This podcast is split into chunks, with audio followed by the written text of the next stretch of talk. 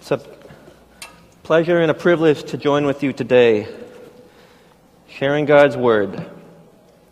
We're continuing our uh, sermon series on kind of figures of the Bible. You've heard fr- about uh, Noah, uh, Abraham. Today is on Isaac. Uh, Isaac is one of the great uh, early patriarchs of the great narrative of God's plan. Um, in the New Testament and Old Testament, Elohim, God, is referred to God of Abraham, Isaac, and Jacob. And so he was very important, a key part of uh, what God had planned early on when he kind of chosen specific people out of their lives to do extraordinary things.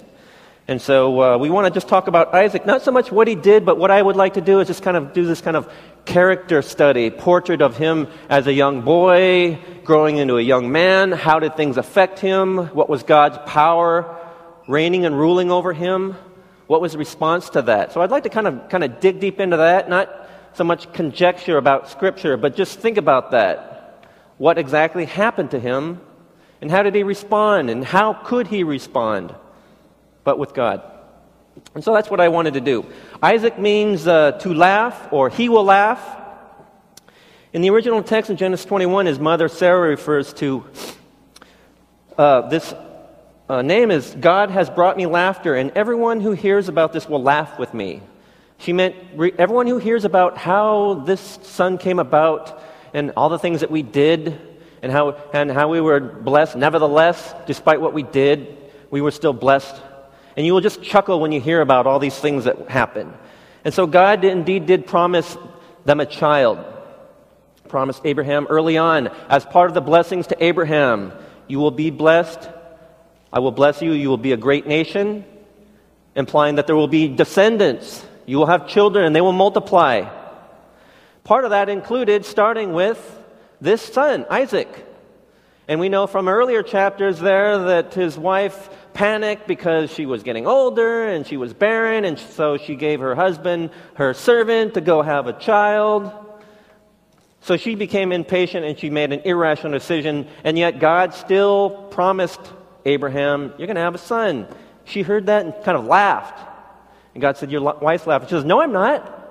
So that's part of the laughing part of this that they did some things probably that weren't God's favor or anointing, and yet God still blessed them. He was 100 years old. She was 90 years old when they had this little baby Isaac. That's unusual. Would be unusual today, it was unusual then. But it did come from God. And she just kind of glorified that.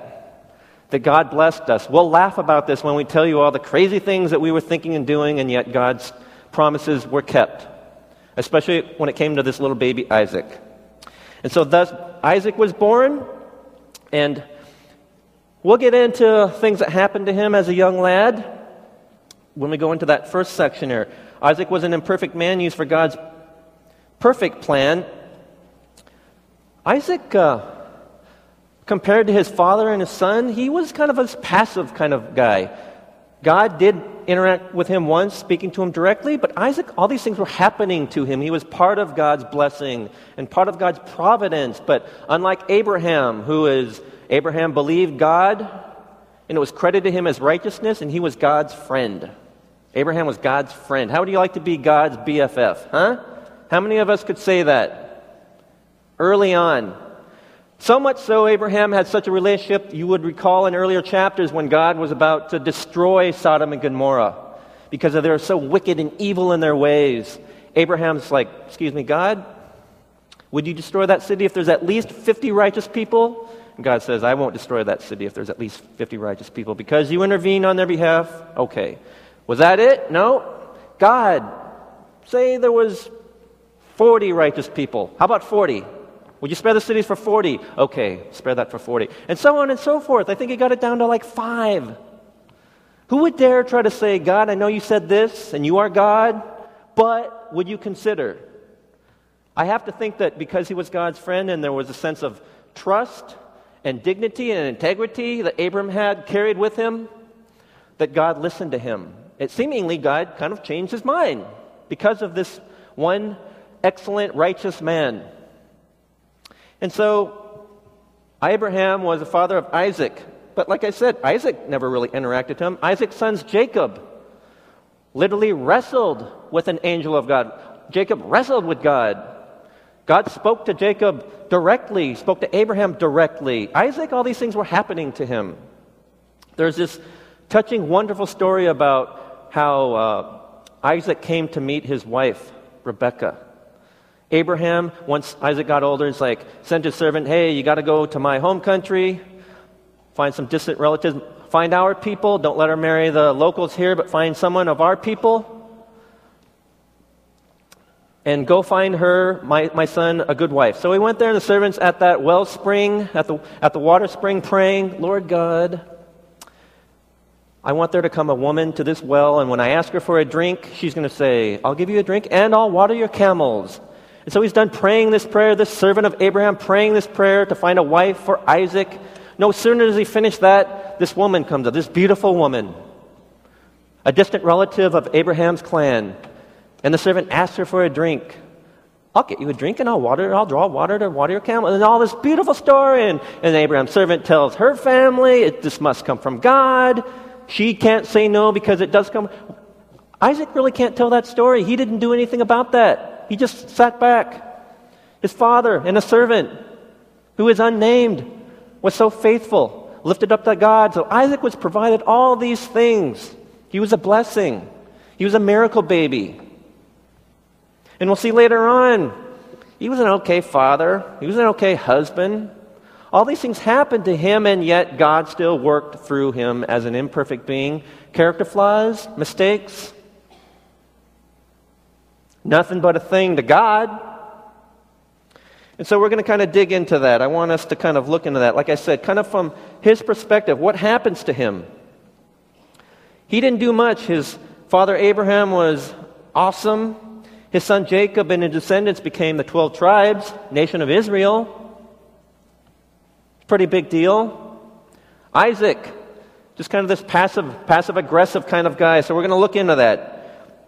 What I'd like to do is read from Genesis chapter 22, and this is a, a well known passage where I, Abraham is commanded by God to take your son up to uh, this altar and you're going to sacrifice him to me. So we're going to read into that. That may be very familiar to you, but let's just, we'll get into that. We'll read that and then kind of get into, uh, boy, that really, what, what, how would you feel about that as a son? Okay, so we're going to read from Genesis 22, verses 1 through 14. Sometime later, God tested Abraham. He said to him, Abraham, here I am, he replied. Then God said, Take your son, your only son Isaac, whom you love and go to the region of Moriah. Sacrifice him there as a burnt offering on one of the mountains I will tell you about. Early the next morning, Abraham got up and saddled his donkey. He took with him two of his servants and his son Isaac. When he had cut enough wood for the burnt offering, he set out for the place God had told him about. On the third day, Abraham looked up and saw the place in the distance. He said to his servants, Stay here with the donkey while I and the boy go over there. We will worship and then we will come back to you. Abraham took the wood for the burnt offering and placed it on his son Isaac, and he himself carried the fire and the knife. As the two of them went on together, Isaac spoke up and said to his father Abraham, Father! Yes, my son, Abraham replied. The fire and wood are here, Isaac said, but where is the lamb for the burnt offering? Abraham answered, God himself will provide the lamb for the burnt offering, my son. And the two of them went on together. When they reached the place God had told him about, Abraham built an altar there and arranged the wood on it. He bound his son Isaac and laid him on the altar on top of the wood. Then he reached out his hand and took the knife to slay his son. But the angel of the Lord called out to him from heaven, Abraham, Abraham, here I am, he replied. Do not lay a hand on the boy, he said. Do not do anything to him. Now I know that you fear God, because you have not withheld from me your son, your only son. Abraham looked up and there in the thicket, he saw a ram caught by its horns. He went over and took the ram and sacrificed it as a burnt offering instead of his son. So Abraham called that place, The Lord will provide. And to this day it is said, On the mountain of the Lord it will be provided. Let's pray. Lord God, I just uh, thank you for the words you give us in Scripture, Lord God, but the intent of everything that you've done, Lord God. And the way that you speak to us in Scripture, Lord God, may we just have a fear of you, but also an, an awe and reverence of you, Lord God. And may there be a wisdom and self revelation and the power of your words and the power of what you've done, Lord God. May it just wash over us. We thank you and praise you. In Jesus Christ's name, we pray these things. Amen. So, that is what's going on with uh, Isaac. But we talk about boyhood trauma. Okay, this boy, it not, doesn't say exactly how old he is, right? But he's old enough to still spend time with his father. He's familiar with burnt sacrifice, animal sacrifice. He's familiar enough that perhaps he's even helping his father. So the father, you don't see him explain it and say, hey, we're going to go. So he's, he's old enough to understand what's going on, and yet young enough that he still wants to, one, hang out with dad, and he's not questioning anything so much. When I say he's old enough to understand, but young enough to actually want to still hang out with his father, I don't know how it was back then, but I know that time is coming from, for those of you who have teenagers that I have to say bye to my 11 year old son, whom I love. Even last year in Little League, we were getting ready and he was pitching and so we'd do these little pitching sessions and do all this stuff and work kind of work out and spend time together and i really loved that. And one day i was coming home from work and looking forward hey julian he's at home he's home from school. Want to go out and play some catch? And he's i don't know if he's watching tv or playing his video and he's just like no offense dad but not really. That was a very considerate and, and articulately politely phrase, this, and yet it was still hurtful. That one day he's not going to want to hang out with me too much, but I still enjoy and cherish those times. But in this case, Abraham's telling his son. Now we know that Abraham was told by God, take your son and sacrifice him. He's bringing a knife, wood, to burn his son on after he slits his throat. Think of the drama of that. There's two uh, paintings by the uh, 15th, 16th century masters, Rembrandt and Caravaggio, I wanted to put up, if we can put one of those up, just to give you an illustration of just the drama of that. Abraham, he's got his son. If you can, if you can see that, that kind of the anguish on his son's face. Because up until that point, that son was not told about this.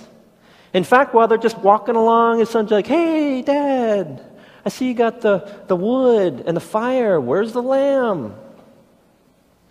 Did his father tell him? No, he didn't.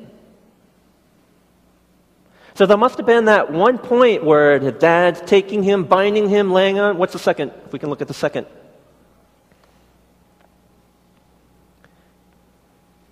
He's got him, he's got his face covered, he's ready to go, and then both of those angels just stop, stop. And there's so many things that are read into this by biblical scholars and pastors. But we can, we can tell just from the text itself that it wasn't really known, even though Abraham said, God told Isaac, God will provide a lamb. And he told his servants, We're going to go up there, we are going to come back. He was going to do that. And because of that text at the end, the angel stops him in both those paintings. He's stopping him. Now I know that you love the Lord so much that you're going to give up. Now I know it was up until that point. Even God wanted to test Abraham. But if you can just think of the anguish of that. One moment, Isaac's just hanging out with dad, getting the wood, going up for a burnt offering. They used to be able to eat some of the burnt offerings too. So he's getting what? Slow roasted barbecue, perhaps?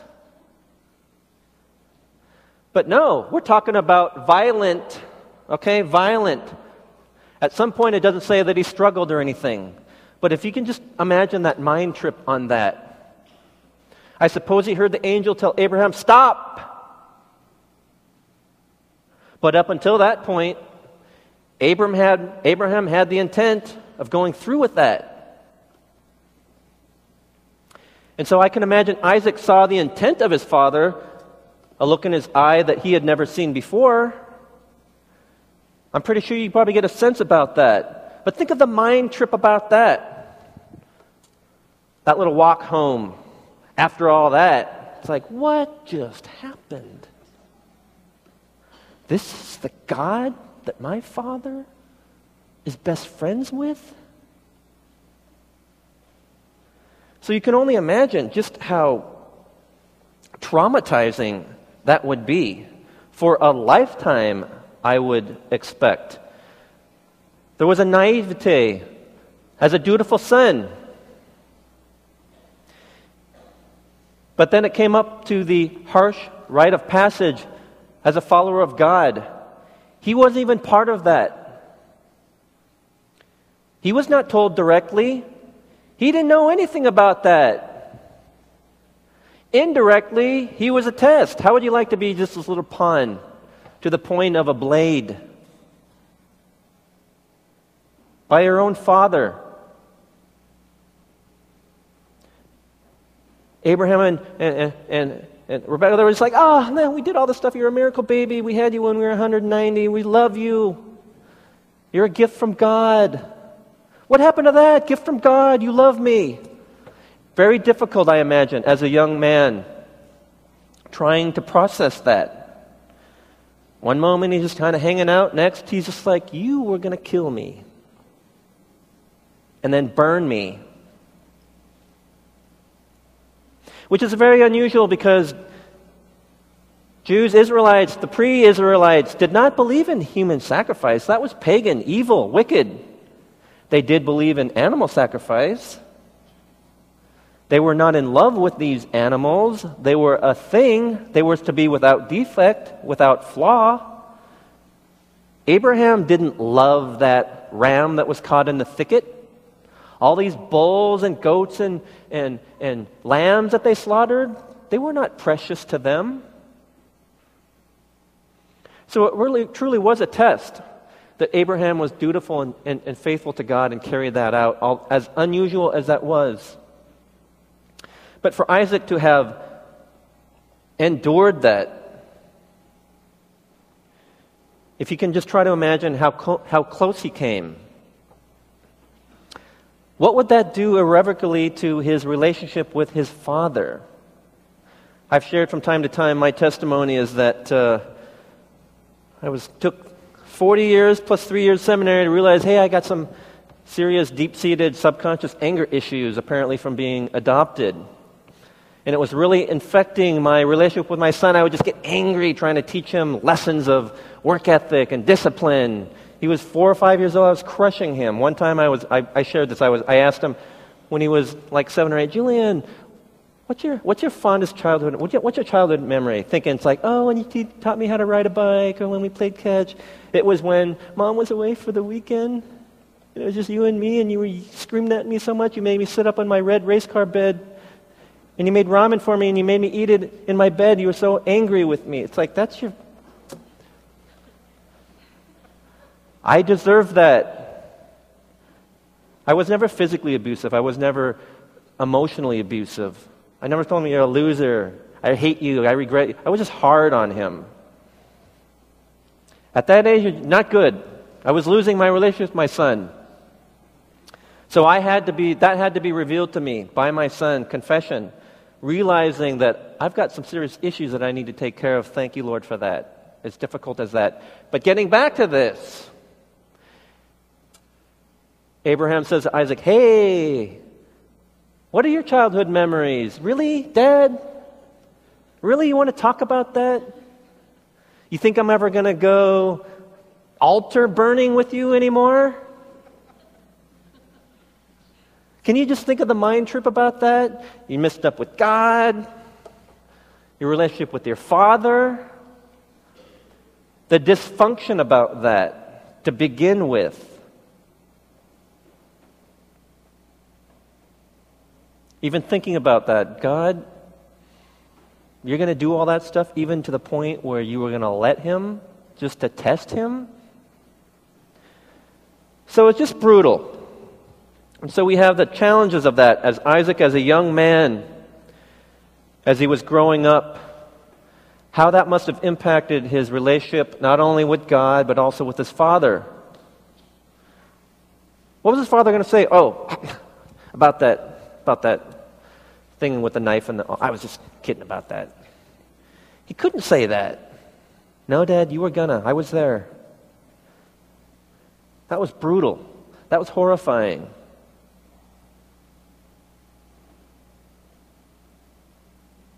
So just think about that. And we can all relate to well, some kind of trauma that we're all harboring, the baggage that we carry about something that happened early on in childhood that scarred us, something our parents did to us or didn't do for us.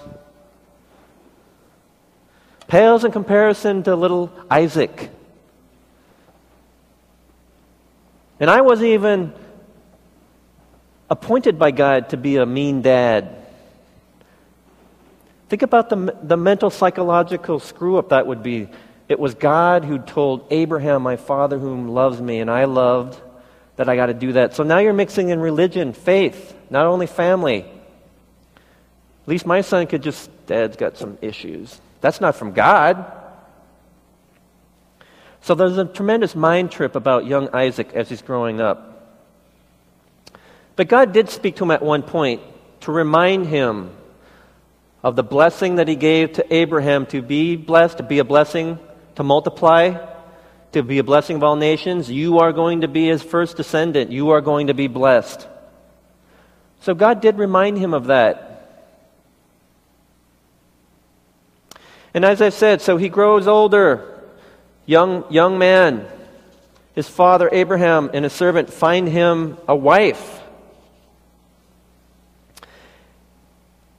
Thus begins the continuation of this dysfunction. Isaac, blessed in marriage. It's a wonderful story about how God truly did provide a wife. Could not have come from anything. That could have been coincidence. But Rachel at the well.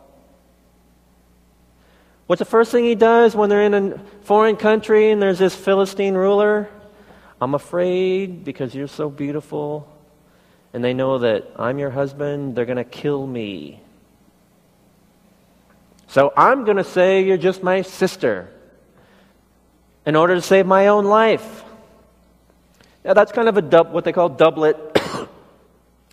that kind of story has repeated itself. Earlier, Abraham did the same thing with his wife. So I don't know what the customs were back at that time that might create a little bit of fracturing between your wife, husbands, if you were to do that, to save your own skin, to save your own life. Sell out your wife like that. It's a little hard to talk about, oh, honey, happy anniversary, I love you so much. Oh, really? Do you really love me? You denied you were even married to me before to save your own life. She's going to be saving that at least for five, if not ten years to throw back in his face when they argue. Husband's not going to recover over that. But this is the dysfunction that continues. We know that uh, in the earlier chapters in Genesis 24, 25, 26, 27, as a, as a father, Isaac uh, was blessed by two sons, but he played favorites. He loved Esau, who was this rugged outdoorsman hunter. He loved him, but old Jake, little Jacob was kind of a mama's boy. He stayed in the tent, and his mother loved him.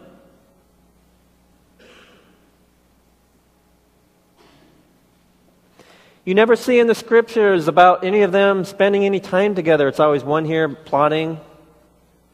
There was no family night that they all hung out, they did anything. Now, that doesn't further the narrative, so perhaps that's not why it's in Scripture. So the narrative is lean in that it furthers the point of, of, the, of, the, of the plot of what God was doing all along, this narrative of God moving through the ages. But it was always Isaac and, and his wife. And then Isaac favored one of them, and the mother favored the other. And then the two brothers arguing. And Jacob conning or weaseling or, or, or forcing Esau to give up his birthright. Esau was born first. By law, he was supposed to be first son. He was supposed to inherit everything from his father. He was supposed to receive the birthright, birthright and the blessing. That was known. Isaac knew that. His mother knew that. But in the womb, when they were jostling about, Scripture says that, Lord, why are they doing this? Because God told her. These two sons are going to be blessed. However, the older will serve the younger. Esau was born first. And then little Jacob was born. So even the mother knew that. But what did she do? Did she tell, did she share that with Isaac? This is what God said. Maybe we should talk about that. Or let's sit the boys down. This comes from God. It goes against the tradition, the laws that we have as far as firstborn. So, can we work this out? No. She continues, excuse me, plotting.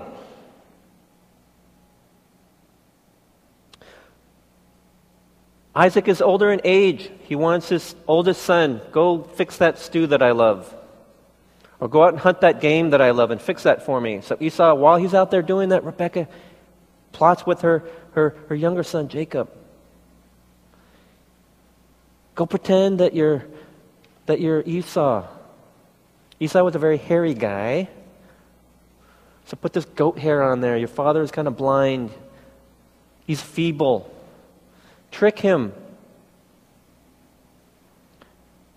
So, so Jacob is once again tricked. His father, this time, the first time, Esau wanted, was so hungry, so famished, he came, comes in from a long day of hunting. He's so hungry, and Jacob's got that stew there. Just give me some of that stew. Jacob is the opportunist. Give me a birthright first. And I'll give you a bowl of this tasty red stew. What is that birthright to me? I'm so hungry. And so he, he kind of weasels that out of his brother. And when his mother tells him this plot to deceive his father, he doesn't say, No, that's wrong.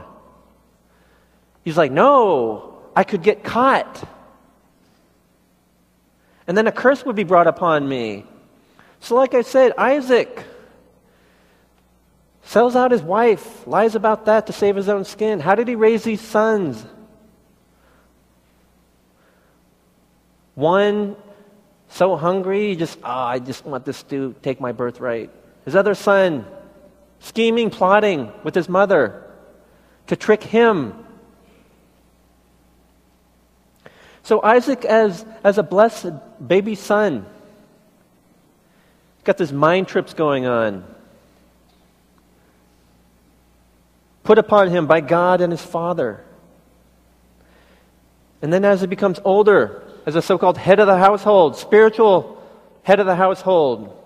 Father raising his sons, being a, a, a strong patriarch in that family, lies about his wife. What kind of sons is he raising that are doing these things? What kind of wife did he marry? What kind of wife does he have that she's, she's, she was, she did receive that vision from the Lord as far as you're going to have these two kids? the older will serve the younger, meaning that it's going to be the, the youngest that's going to be blessed, not the oldest. Oftentimes. But like I said, she doesn't sit everyone down. This is what God said. This is what is ordained. She plots and lies and tricks and steals her way through that. Isaac, in that passage, he's very angry. He gives the blessing to, to Isaac excuse me, he gives the blessing to Jacob. No sooner does Jacob leave with that, Esau comes in. Here's that game that you wanted me to hunt for you. I'm about to prepare it. He's like, What are you talking about? I just gave that to you. What? Isaac is very angry. He's trembling. He's so angry.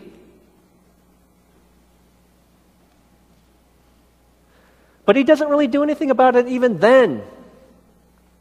Because in that later chapter,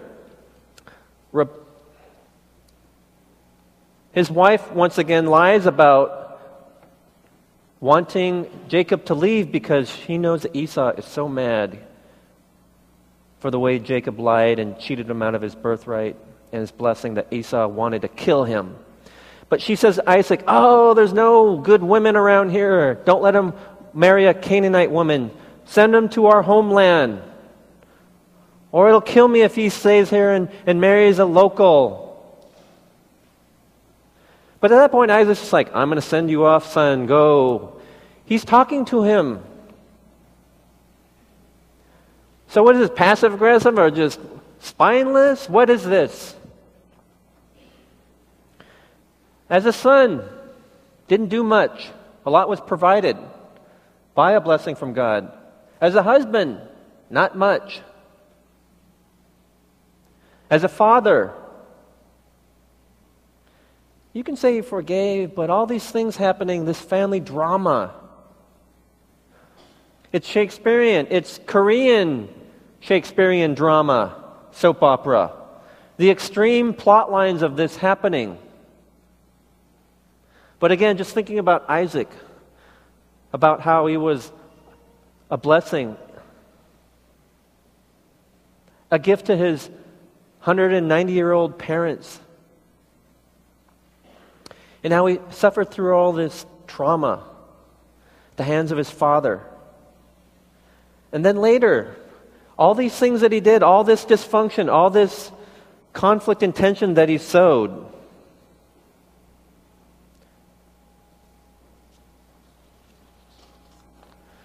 What can we try to like learn? What are the observations from this? As I said, God's original promise to Abraham, you are going to be blessed and be a blessing to all nations, beginning with your descendants. He blessed Isaac. When God makes those promises, despite the fact that the wives feel they're barren and they're never going to have a kid, so they give their husbands over to the servant to have a kid, ignoring God's plan and will, ignoring the fact that God will provide in all ways. What can we learn from that? Very difficult for Isaac and the, and the trauma that he put upon his sons. Esau became outraged because what? Originally he was deprived of his birthright. He was angry with Jacob because he, because he dressed up and, and schemed and plotted with his mother to trick his father into giving him his blessing. But you know what? Esau also has to own up to the fact that you gave out, you sold out your birthright because you were hungry. Where is the, where is the discipline in that? Where is the conviction in that?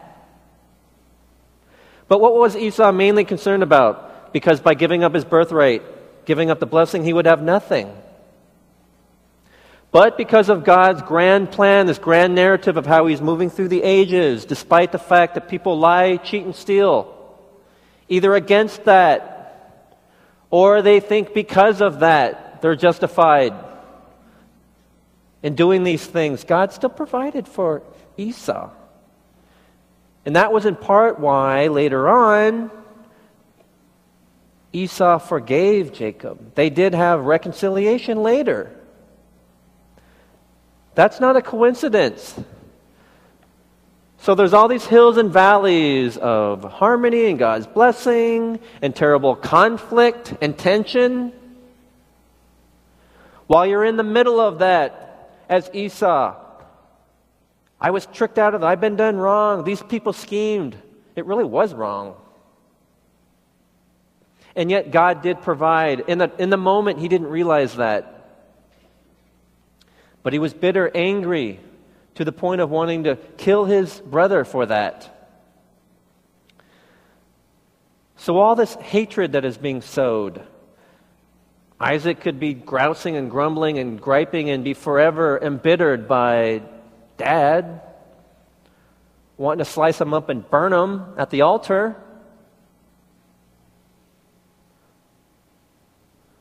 Rebecca, you, Rebecca, you, her husband sold him out just to save his own skin.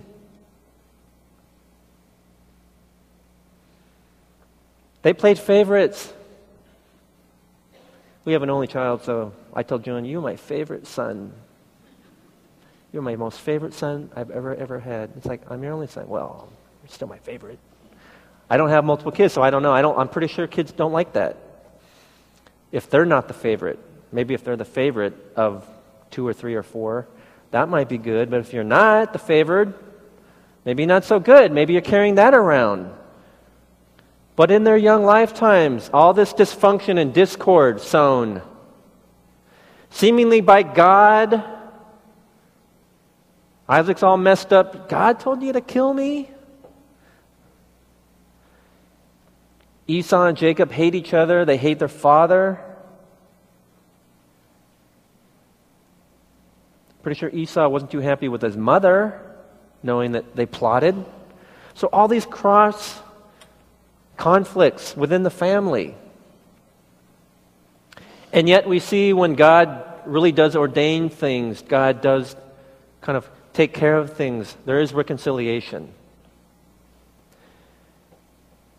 And I suggest the only type of re- reconciliation and healing that God could provide for the rest of us who want to be angry and resentful and embittered in our old age and hold on to those things.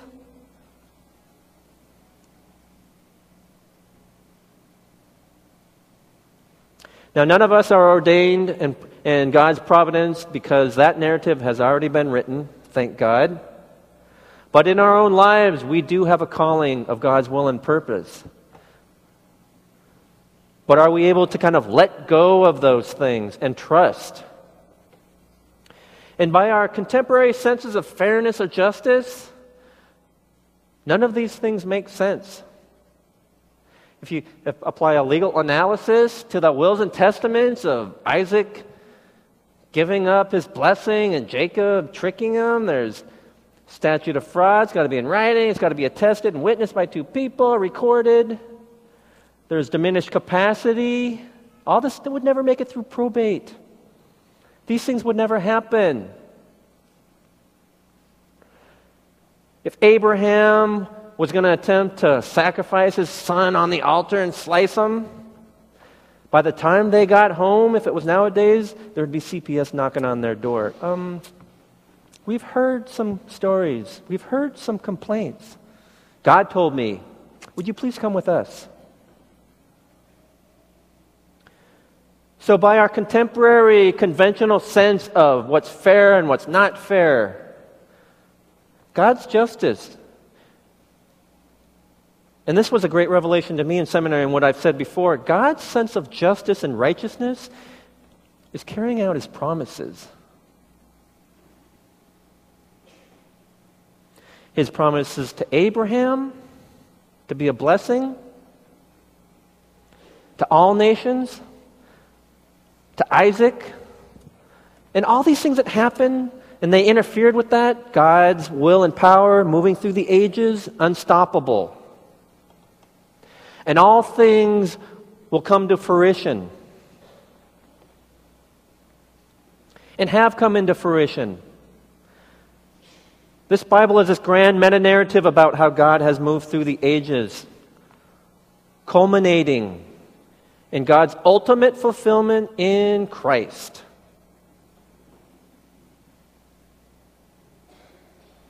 It was a promise to Abraham who believed God and it was credited him as righteousness. Didn't have to do anything to do with the law and being a Jew and being a part of the nation of Israel. By faith, there was righteousness.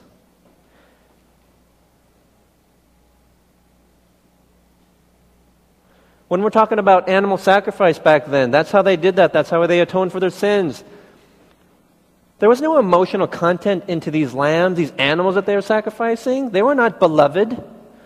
They were not a blessing.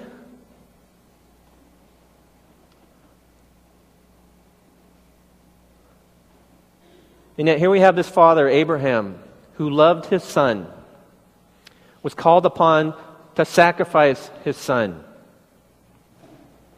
but didn't because God God was testing him to find out, were you going to? And that angel that stops him, now I know.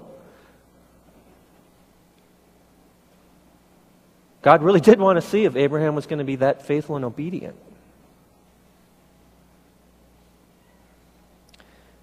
And so to think about that, this whole plan that God had, it was a test. Can this father sacrifice his son to the point of death, disobedience to death.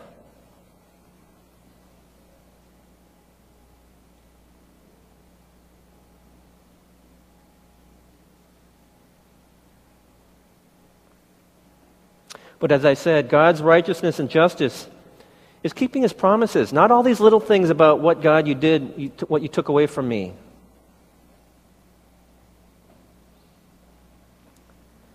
We know that God so loved the world, which was the promise to Abraham that you'll be a blessing to all nations, including us.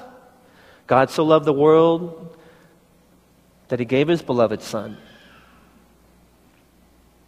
And so when we think about that, this animal sacrifice, that's not beloved. They don't care about those things.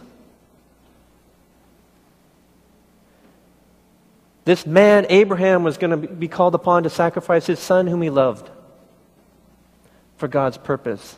But now, as I said, God's righteousness and justice is fulfilling his promises fulfilled in Christ. That's a theology that's beautiful, that's revelatory. That's where Scripture comes alive. That's where the head knowledge, hopefully, is this gateway to this faith and this love and this awe, Lord God. That is really a beautiful thing, how you have moved through the ages. And you were always faithful. Originally, just a, a, a, chosen few. But culminating in your son that you loved, who did die. A horrible, brutal, humiliating public execution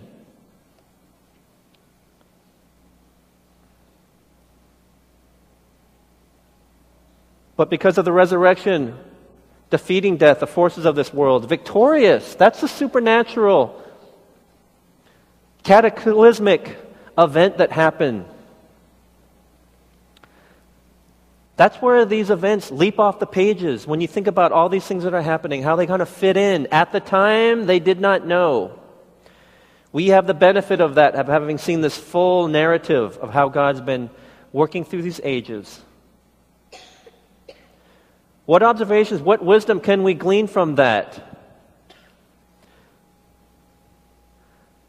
One of the things personally I know is sometimes God has a calling that's very specific to you and you alone, but you are resistant, you're hesitant.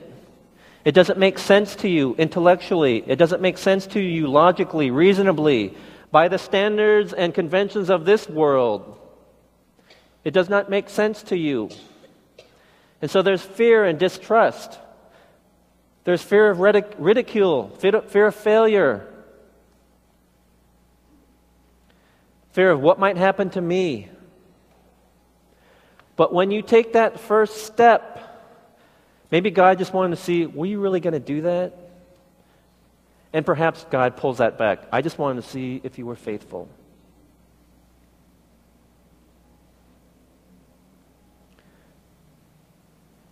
Maybe you will be carried, you will be called to carry that out. But if you're not willing to take that first step, you have taken that into your own hands. You need to confess that and live with the consequences of that. Because then you said no to God and you're living in this world, and that is your reward in full. And I hope it is very unfulfilling and very empty. And you will continue in that wilderness until you realize there is this oasis, this safe harbor. May be of great sacrifice and challenge to you. but when you're willing to be that faithful to the point of sacrificing your own son.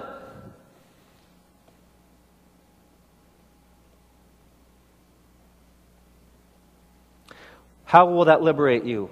How will that burden on this weight of this world? How will that be lifted? It doesn't necessarily change our circumstances, right? Perhaps it does, the, the, the decisions that we're making when called by God. But the perspective that you have, the one that Isaac had, he just, at some point, he's just giving it out to God.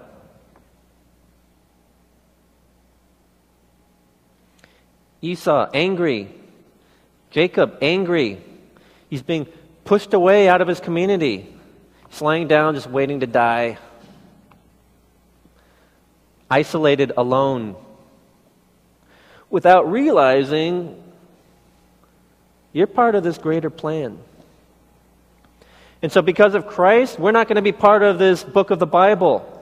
But there is a greater plan for us. There's a greater plan for each and every one of you to say yes or no to.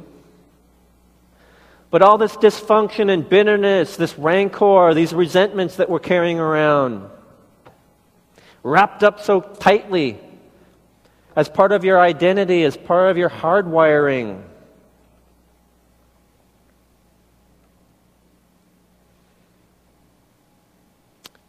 You need to, you need to realize what, that, what it's for. Is it because of your own making? Is it because God is trying to teach you something? But you're not the victim.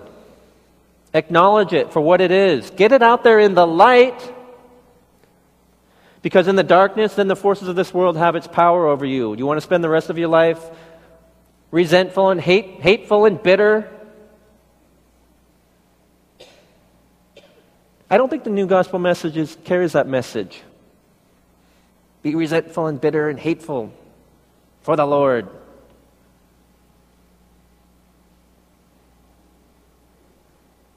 I'm a little rough around the edges. I, I acknowledge that. My personality is a little coarse. But I hope that I, I really do sincerely hope that that was a revelation to me.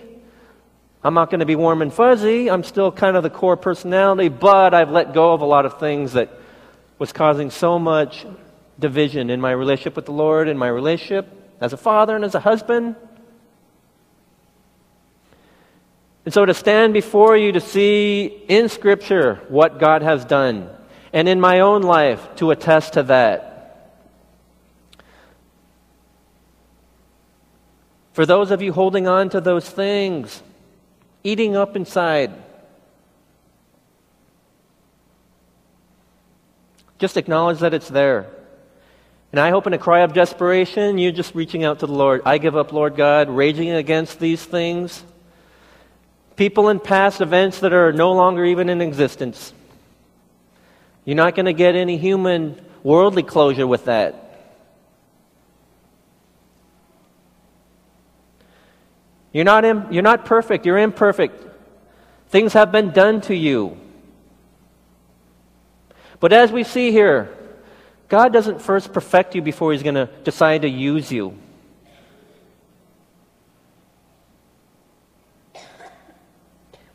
But God does choose us. He changes mind. Perhaps the things that we do create that division and that barrier. He could defeat that. That's another mind trip. God, why did you let me do that? That's the interesting life journey that each of you uniquely carries with you. The blessings and then also the scars. That that's part of your testimony to have raised up out of those ashes of your past victorious and grateful for having at least at some point having been freed of that. So, this is the lessons and the wisdom that we can glean from these things. God, as we've seen, has carried out his promises, promises that look quite perverted and twisted by human intervention. And yet, God's promises are pure and lovely and beautiful. And our sin and darkness isn't going to stop God. But we do have a choice to be on the part of the light, to be the light of this world in this darkness, to be a fragrance of this world, rather than a wretched, huddled, angry mass of humanity. That's what the world wants you to be. That's what the world, that's where the forces of this world want you to be wrapped up in that, distracted by that.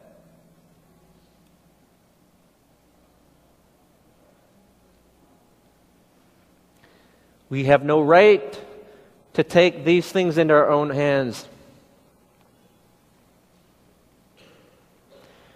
When you're walking with the Lord, that's the discernment and wisdom that you and you alone will have to conclude as to what God is telling you to do. We have to be very careful about justifying our purposes even in the name of the Lord. We have to be careful about what that might do to our ministries, what that does to our relationships, in our families, in our fellowship with one another. It's a tricky, tricky thing because we know in two instances God changed his mind. Abraham talked him down from 50 righteous to 10 righteous. Apparently, there wasn't even 10 righteous. God told Abraham, Kill your son. Stopped him right up there. Now I know, the angel said to Abraham, now I know that you really were going to go through with that. But for me stopping you.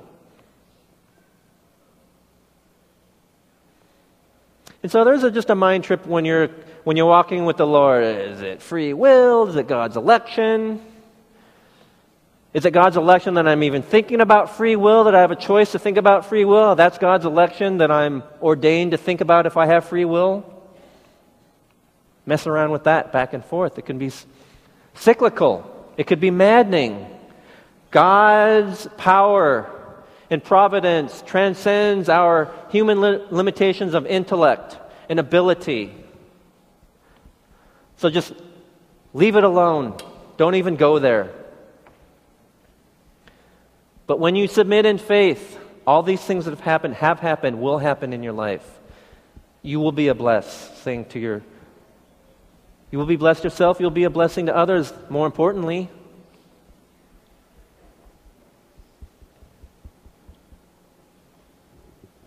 But shame on, shame on us if we're continuing to live in that, dare I say, sin, allowing those bitternesses and angers and hatreds and all these things to create a barrier once again. When through the resurrecting power of Jesus Christ, we have freedom.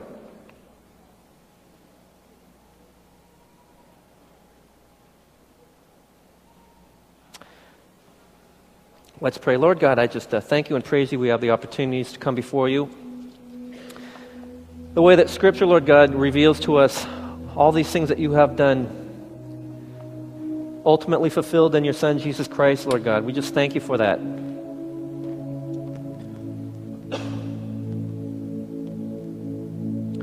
But it speaks of ways that are beyond our control, beyond our power, beyond our ability to understand or fathom. That make us uncomfortable. That might make us ashamed or, or feeling guilty because of what we've done, Lord God, but I pray for that. I pray for that type of understanding and revelation so that there would be confession, that we lift these things up to the Lord. So we can get on with what you want to do, Lord God. So I pray, Lord God, through this difficult thing called life and the difficulties of the day and the drudgeries and the challenges and the distractions of this material world, Lord God. We pray for that type of clarity, that type of healing and restoration, that type of, a feeling of joy and, and faithfulness, faithful obedience, Lord God, that gives us all the answers that we need and provides the way. Lord God, we just look forward to that time that we can look back and say, That was you, Lord God. You were there the whole time, and I just needed I just needed to understand in a kind of a miraculous way to let go of my own ways and hearts and desires, Lord God, to submit to you. So I thank you and praise the Lord God for these things. I pray for that. You are good and gracious God. In the name of Jesus Christ, I pray.